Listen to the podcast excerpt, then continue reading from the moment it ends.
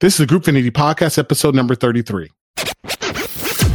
Welcome to the Groupfinity Show, a podcast for leaders of volunteer organizations. We take the guesswork out of what works so you can focus on your mission, accomplish more, and get rid of administrative madness. And now, your host, who knows you are the 20% who does 80% of the work, Anthony Wilson. Welcome to the Groupfinity Podcast, no matter where you are and whenever you may be listening. Welcome back, Groupfinity Nation. Today I'm speaking with Sandi Fox. Sandi's a digital strategist guru. One of her superpowers is helping organizations incorporate text messages as a communication channel. We are more likely to read texts versus emails because this is where we communicate with friends and family. Sandi has some terrific advice on how organizations can use text messaging to effectively fundraise, organize, and communicate. The key takeaways from my discussion with Sandi are number one, 90% of people receive a text message will read it within 90 seconds of receiving it. Number two, text can be used by organizations of any size. Number three, best practices two to three messages per month. And number four, there is a cost. It's not free like social media. So if you add text, be sure you don't forget about it. Be sure to stick around to the end to hear Sandi tell us how more organizations started using testing during the pandemic. I'll be back at the end to wrap it up. Here's Sandi. Hi, Sandi. How are you? I'm great. Thanks for having me on the show, Anthony. I'm so glad you're here because you are a digital strategist guru. And I just love all the stuff that you're doing, helping uh, socially minded organizations. And one of your superpowers is helping organizations incorporate text messages into their fundraising. And I think that is so interesting, a new way of, of, of thinking about it. So on your website, it says, why mobile? So, Sandi, why mobile? It's a really important question, but in this day and age, it's become a little rhetorical because I think a lot of organizations and people truly understand why they should be doing mobile. The real thing is, the real issue that they find is how do I even get started? How do I do it? Period. But to, to just give you some stats off the top to, to defend what I'm sure a lot of your uh, listeners are already thinking, obviously, everyone has a cell phone, right? At this point, 96% of Americans have a mobile device that they primarily use and over 90% have a smartphone. So it's about meeting people where they are and they're on their mobile phones. So it's become one of the best direct response tools in our tool set for digital because that means we really actually reach people and they are more likely to respond to our asks, be it being a volunteer, attending an event, giving money. What the carriers have given us in terms of statistics is that 90% of people who receive a text message will read it within 90 seconds of receiving it. So we know they're seeing our messages. It's more about whether or not they're engaging. And we do actually see much higher numbers of engagement with text messages compared to email.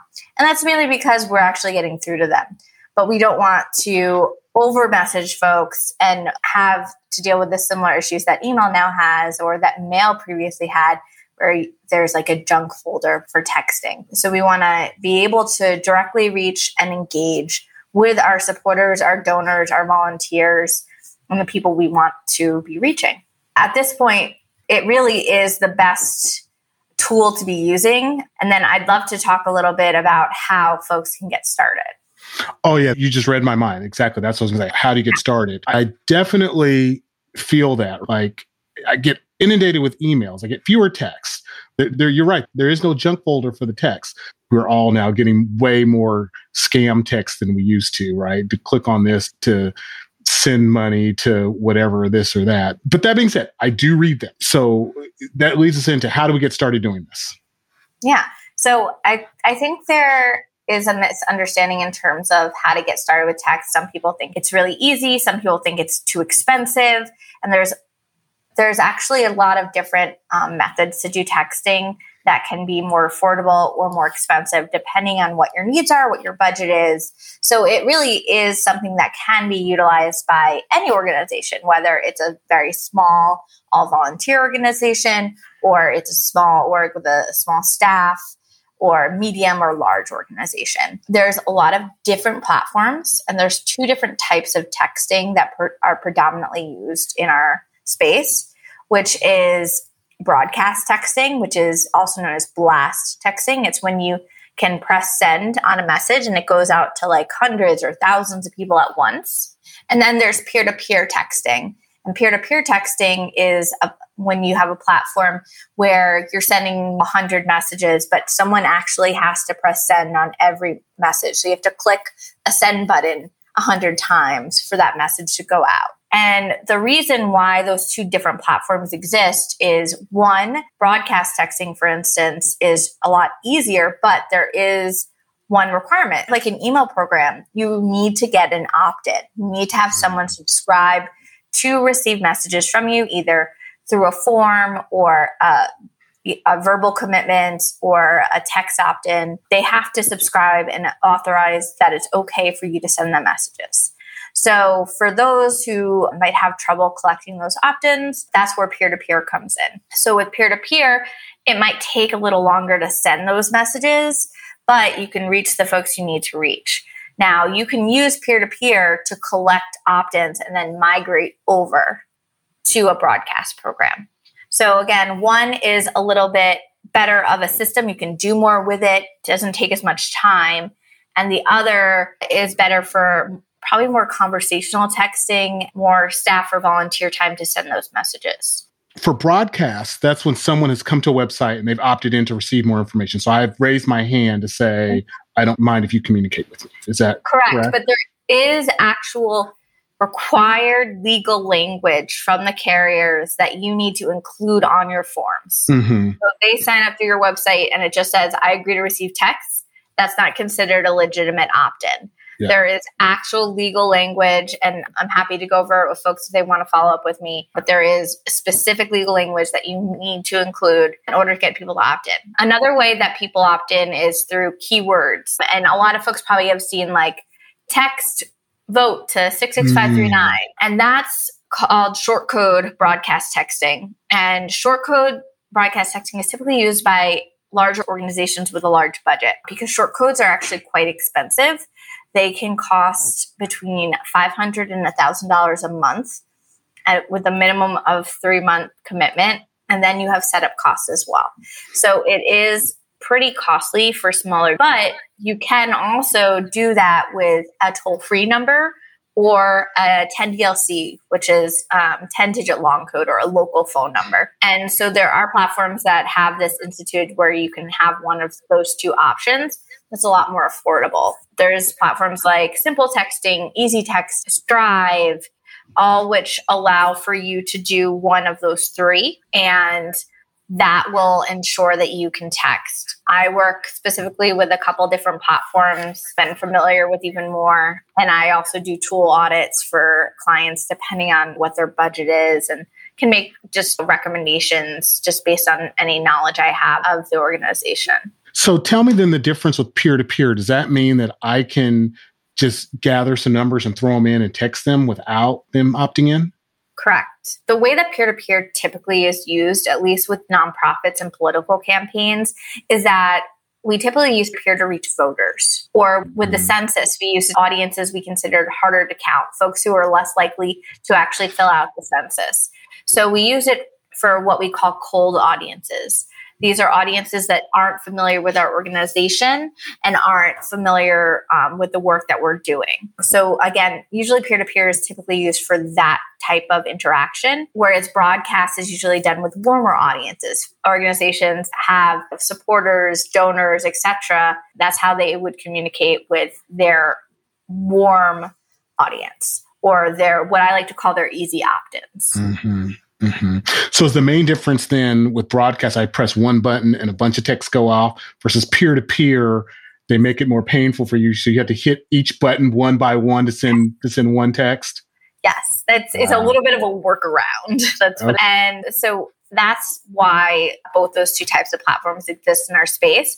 Now, in terms of cost, it really ranges. It used to be that peer to peer was more expensive, but that has changed. And now actually they're depending it really depends on the platform you're using peer-to-peer or broadcast can cost anywhere between one and eight cents a message peer-to-peer is still on the higher end for some platforms it is eight cents a message but you can find platforms where for peer-to-peer it's three cents or two cents uh, depending on volume and how many messages you're sending a month or etc. And the same thing applies for broadcast, but broadcast has a smaller range.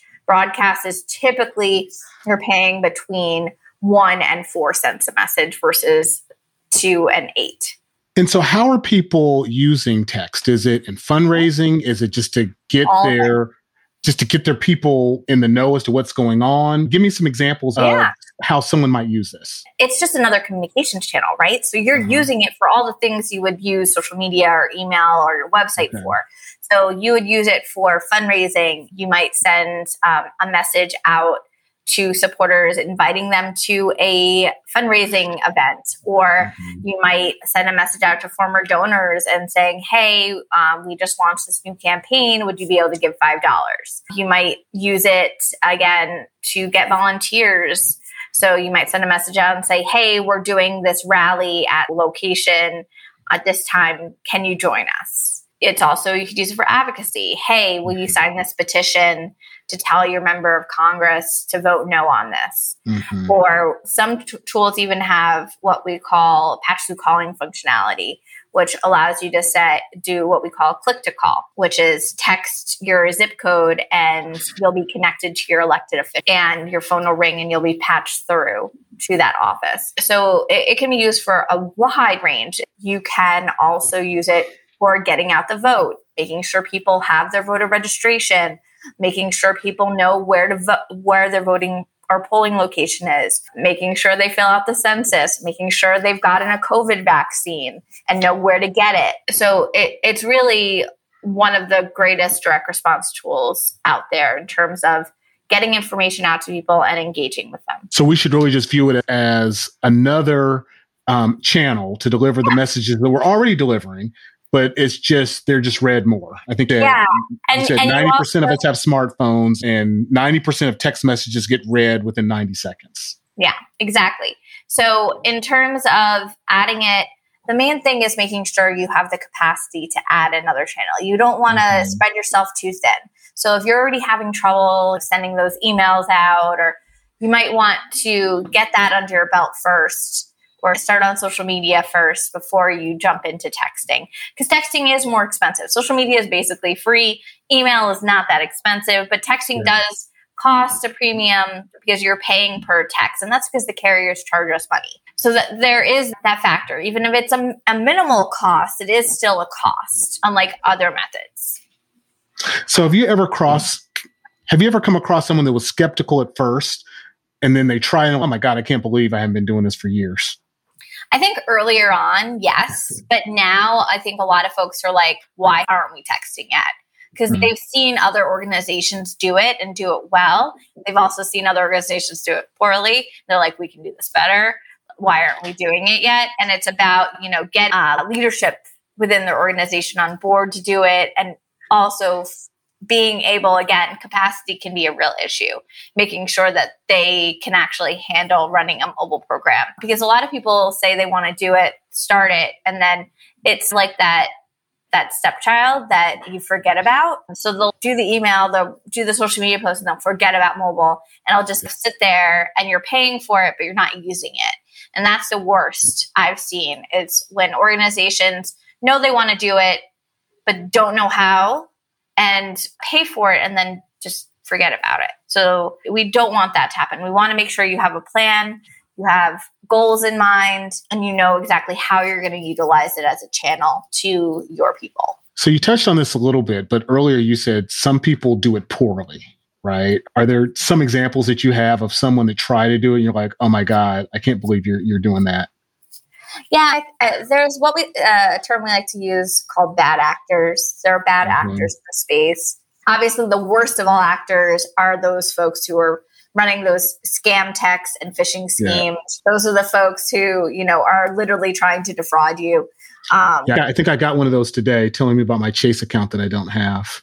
Yeah, so you have to, like it's it's a new world, like and uh, yeah. and a lot of the carriers are cracking down because of a lot of that. But there are also bad actors in the nonprofit and political space. Like basically, if for instance you text using broadcast to someone who never opted in, and then they're like, "Stop sending me messages," and then you keep message that's a bad actor. um, not identifying who you are when you're sending a message. Who the hell is this? Who's messaging me right now? A lot of orgs sometimes forget to include their name or who's sending the message. There's just a lot of different things, and those are two very big ones. Not honoring opt outs, and then t- or texting people who haven't opted in. Mm-hmm, mm-hmm.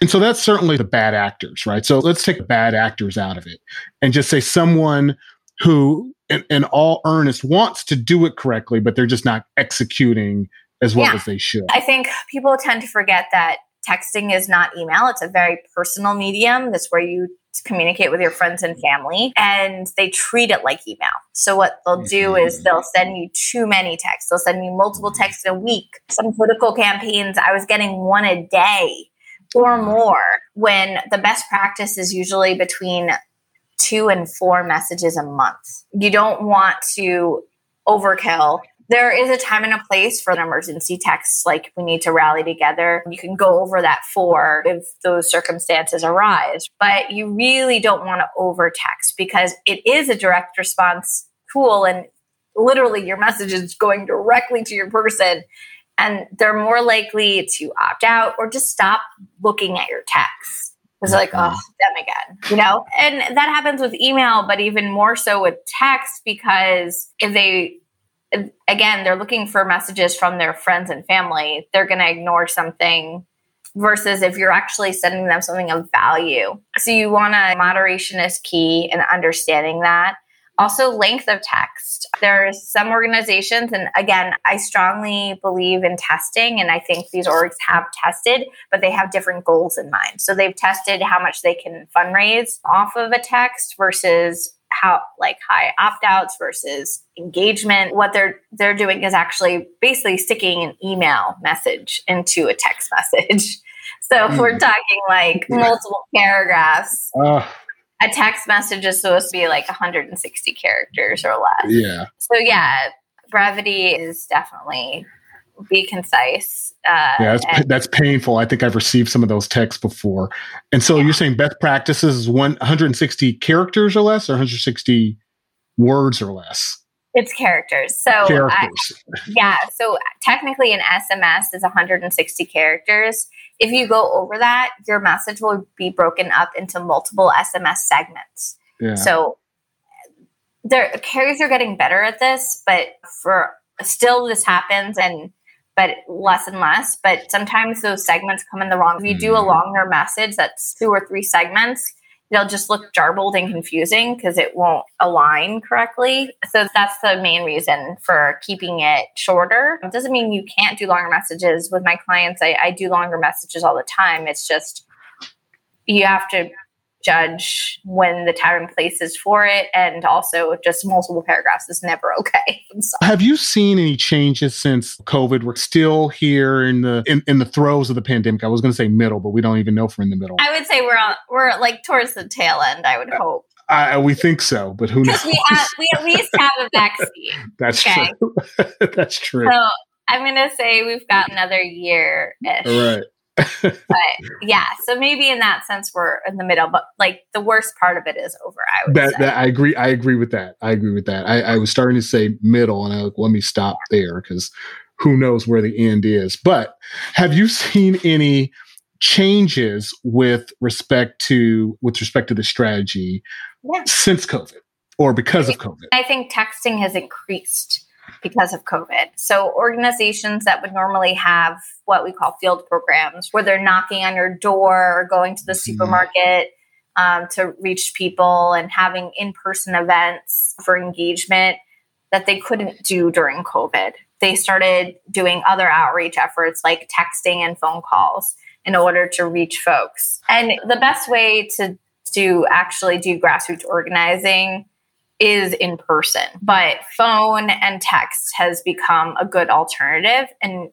it's not going away. And ultimately, you should be doing all of the above when you are trying to reach folks. But yes, I think during COVID, texting increased tenfold. Like 2020 was the largest number of texts sent by organizations in the nonprofit and political space. So you found that basically people who may not have been open to it before, basically out of necessity, we're much more open to it. Exactly. Cool, cool. Hey, I just have a couple more questions for you, Sandi. This has been absolutely fantastic. I, I know I've learned a, a ton during our talk here today. So tell me, how did you get into this? Why are you so passionate about this? So I've been working in uh, digital strategy for nonprofits and political orgs for over 14. And back in 2013, when I started working for one organization, I helped develop a texting program for them. They were called the Enough Project, and we used it primarily just to reach young people. And then when I went over to Planned Parenthood, I was like, we should be expanding a texting program here. And I started Planned Parenthood's text messaging program back in 2014. And when I left, they had um, a thousand percent growth and a fully engaged list, and it was used for so many different purposes. It went from being maybe 10% of my job to being almost full time in terms of the size of the list, in terms of the, the communications and strategy we were using. So yeah, so I think I just I fell in love with texting and what you could do with it and how you could really engage with people. Even with broadcast texting, I would send messages out and I'd get a text back from like a grandmother who was like, I'm so sorry, I really want to attend this event, but I'm in the hospital to get a hip replacement. And I just want you to know that I'm doing this and supporting all the work you're doing for my two granddaughters. So 2014, you were seriously on the forefront because I think in 2014 I had a BlackBerry Curve that I don't even think allowed texting. Yeah, more and more people were starting to have yeah. mobile phones. It actually, the first political campaign to really use texting was the Obama campaign in 08.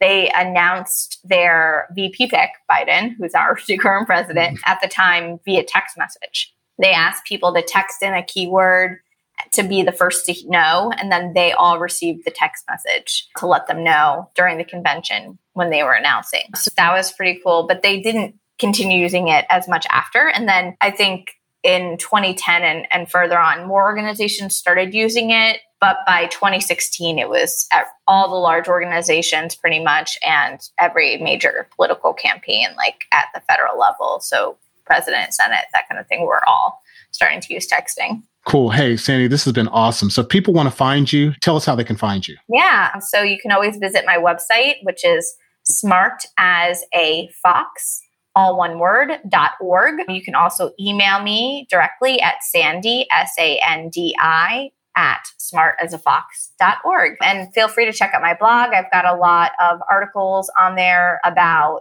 compliance, deliverability, best practices. There's, I believe there's an article about fundraising and that you can check out as well using mobile. Use me as a resource. If you're interested in starting texting, feel free to reach out if you have any questions. Sandi has some insights on how to use text campaigns to fundraise, organize, and communicate. I'm so grateful that she took time to share them with us today. I definitely learned something new and I hope you did as well. I appreciate her advice that you should only go down this path if you're prepared to use it. Too many people pay to get started and then forget about it. It's not free like social media, so you have to work it to get your ROI. She has a ton of resources on her website, smartasafox.org. I links to her website and resources in the show notes of this episode. To make sure you don't miss out on anything, go over to groupfinity.com and join the community by clicking subscribe. Also, go to wherever you listen to podcasts, subscribe to the show, and please be sure to leave a rating and a review. Until the next episode, this is Anthony Wilson. Stay safe and be the leader that everyone wants to follow. Thanks for listening to the Groupfinity podcast. For more information about the show, to leave comments, and connect with the host, head over to www.groupfinity.com.